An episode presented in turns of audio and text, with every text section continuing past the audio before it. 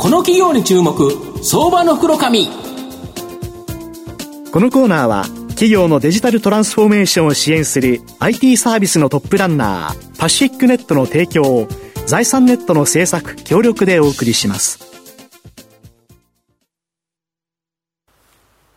ここからは相場の福の神財産ネット企業調査部長藤本信之さんとともにお送りします。藤本さんこんにちは毎度、相場の黒神こと藤本でございます。よろしくお願いいたします。よろしくお願いします。日経平均爆投で明るい、えー、目標を帯びという形でですね、はい、その明るい中、今後さらに明るくなるようなですね、銘柄ご紹介させていただければというふうに思います。証券コード3623、東証マザーズ上場、ビリングシステム代表取締役社長の枝俊彦さんにお越しいただいてます。枝社長、よろしくお願いします。よろしくお願いします。お願いします。ビリングシステムは東証マザーズに上場しており、今、現在株価1000飛び4円、1単位10万円少しで買えます。東京都千代田区内幸町の帝国ホテルタワーに本社がある総合決済代行サービスがメインビジネスの企業になります。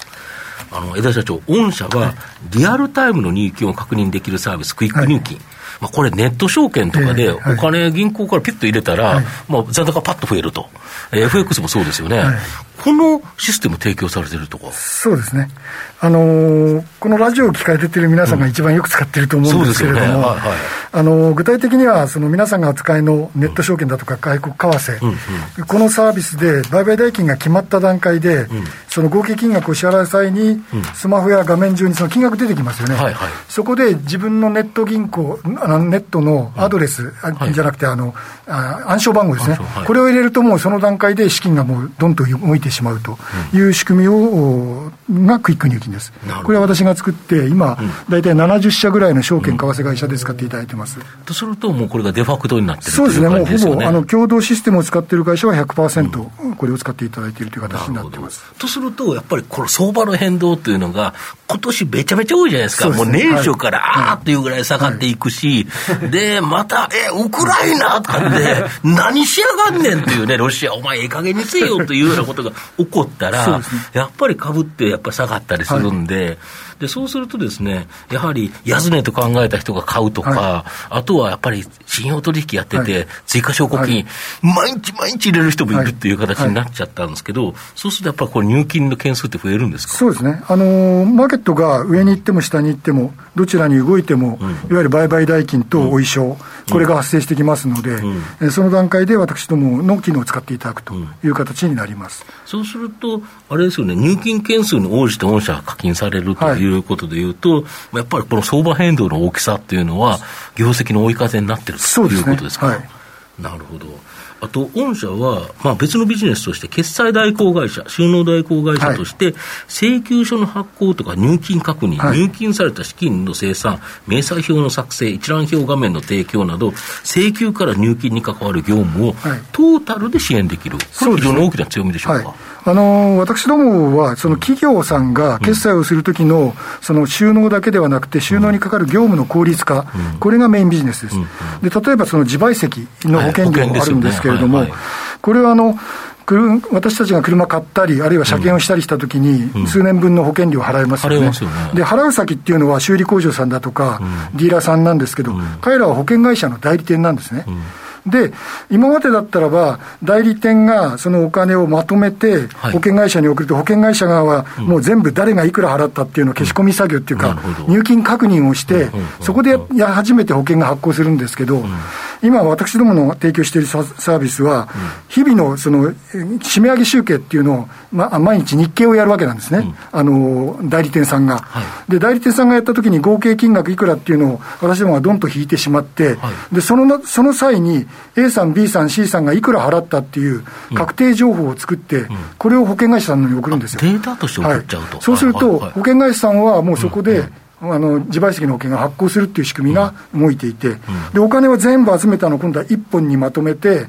デイリー生産で各保険会社さんの指定口座にお金を入れるっていうことをやってます。だこれによって、実は昔、保険会社さんは数十人の人が毎日その消し込みといって、その入金確定の作業をしたんですが、入金して、銀行口座を確認して、これ、誰の分だ、誰の分だというのをやってたと。でそれが今はゼロです、どこの会社も。そこにデータが紐づいてるから、そうです。非常にそこは便利になる、はい。でこれもあのいわゆる件数に応じた収益になるということは増えていけば安定的な成長になると、ええ。ただもう、日本の自動車台数ってほぼ決まってますので、これはほぼ安定しているという状況で、減ることもない、そのかし、急激に増えることもないという形ですね。あと、御社は最近やはりスマホ決済サービスっていうのが非常に流行ってるんですけど、御社も独自のスマホ決済サービス、ペイビーっていうのがあるそうなんですけど、はい。はいこれは QR コードやバーコードをスマホでパッとしゃべって読み込むことによって、はい。まあ、銀行口座やクレジットカードからリアルタイムで決済することができる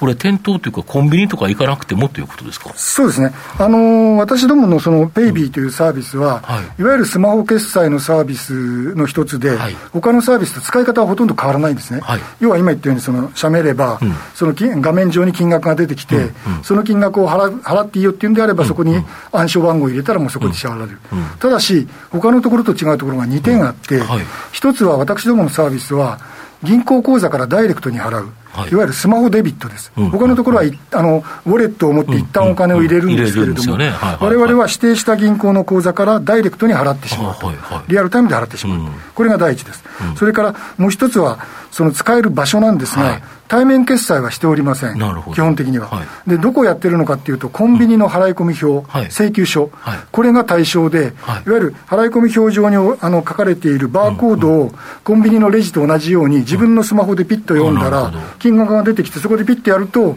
自分の銀行口座から払われてしまうと。コンビニ行かなくて、コンビニ行く必要ないです。何億枚出てるんですか？えっとね、年間で大体10億枚以上発行されてます。これが使われてます。で、今まではコンビニの,、はい。あの店員さんがピッてやってくれて、そこでお金を払って終わってたのが、はなんと写メって、自分の口座番号からパチャッと落ちると、口座から銀行口座から落ちると、はい。はい。めちゃめちゃ便利ですよね。そうですね。で、もう時間も別に今、夜中でも使えますので、あの、今日が最終日だって11時になってわざわざコンビニに行かなくても、支払い期限のうちだったらばピッと払うことができると。なるほど。それから払った内容は明細が全部自分のスマホの中に入ってるんで、後で確認することもできるという形になってます。これ、ペイビー、ただしペイビーをやっぱりダウンロードしなきゃいけない。と。はい。だけど、全員がペイビーダウンロードまだしてないじゃないですか。そうですね。今、スマホ決済アプリって、なんちゃらペイっていうのがめちゃめちゃテレビ CM、はいはい。はい。もう、なんとかペイ、なんとかペイ、なんとかペイっていうのはもうめちゃめちゃありますよね。これが、なんと、この、様々な他社の決済アプリと連動して、御社にも手数料が落ちるようなハブになってるとか。あ、あの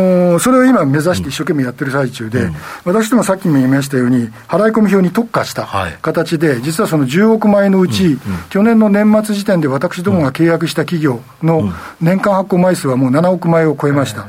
ゆるシェアとしては7割をき取ってる。で、多分数年のうちにはほぼ100%いけると思ってるんですが、そういった企業さん側がうちにつないで決済を確認できる仕組みなんですが、それをいろんな企業さんが、その企業さん側とつなぐっていうのと、発行企業さん側が大変ですよね。だから、うちがやいわゆるハブになって、クイック入金だとか収納代行と同じように、ハブになって、いろんな企業さんの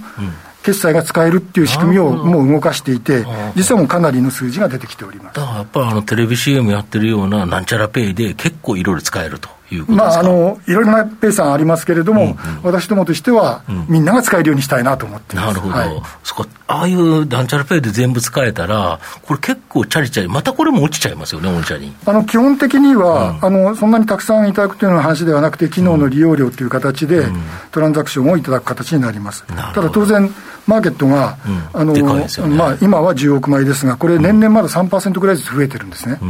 で、もう一つは、今はそのコンビニ払い込み表だけですけれど、やっぱり地方税だとか、税金等も、今、自動車税はもう払えるようになってますが、そういったものもかなりこれから増えてきますので、マーケットはまだまだ拡大します。なるほど、はい。御社の今後の成長を引っ張るものを改めて教えていただきたいんですが。はい。あのーそういった意味では、その今言ったようなそのマーケットが拡大するというのと、それから私が今、社員に言ってるのは、使えるマーケットをどこでも使えるっていうんじゃなくて、ある程度限定しろと、でどういうところかっていうと、教育だとか、はい。医療だとか、要するに、ば物販の買い物代金というよりは、そういったところの支払いに、まあ、物販に伴わない支払いに使うマーケットを徹底的に攻めろということを今、お願いしている最中ですね。なるほどでこういったマーケットは必ず必要なんですよね、どんな人にとっても。そうですよね。で、必ず使うっていう部分があって、実はそこのところって結構大変面倒くさい部分がまだまだたくさんあるんで、これを楽にしたい。えー、便利にしたい。で、なおかつ、あの、非常に安いコストで安全に対応ができるようなサービスを作りたいというのが私の希望なんですね。なるほど。はい。まあ、利便性も高まりますけど、なんか無駄な紙の発行とかが、なんかだんだん、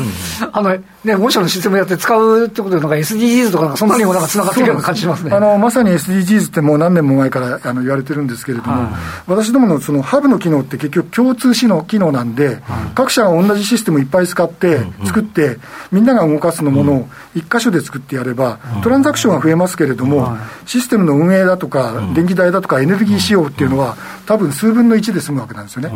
で、今言ったように、紙自体もどんどんなくなってくるという形になれば、それはあの本当にいろいろな運搬費だとか、そういったもののエネルギーコストも下がりますので、SDGs に見合った仕組みを今後展開していけるなと思ってます。まあ、最後まとめさせていただきますと、まあ、ロシアによるウクライナ侵攻なので、世界のマーケットは大荒れになっているということなんですが、うん、逆にそれがですね、収益化となるビーリングシステムは、業績の上積み期待できるんではないかなと思います。また、スマホ決済では、自社アプリっていうのも着実に伸びそうだと思うんですが、様々な他社の決済アプリの裏方となることでですね、急速な成長を期待できるというふうに思います。じっくりと中長期で応援したい相場の福の神のこの企業に注目銘柄になります。今日は証券コード3623東証マザーズ上場ビリングシステム代表取締役社長枝俊彦さんにお越しいただきました。枝さんありがとうございました。どうもありがとうございました。藤本さん今日もありがとうございました。ありがとうございました企業のデジタルトランスフォーメーションを支援する IT サービスのトップランナー、東証2部証券コード3021パシフィックネットは、パソコンの調達、設定、運用管理からクラウドサービスの導入まで、企業のデジタルトランスフォーメーションをサブスクリプションで支援する信頼のパートナーです。取引実績1万社を超える IT サービス企業、東証2部証券コード3021パシフィックネットにご注目ください。この企業に注目、相場の袋紙。このコーナーは、企業のデジタルトランスフォーメーションを支援する IT サービスのトップランナー、パシフィックネットの提供を、財産ネットの制作、協力でお送りしました。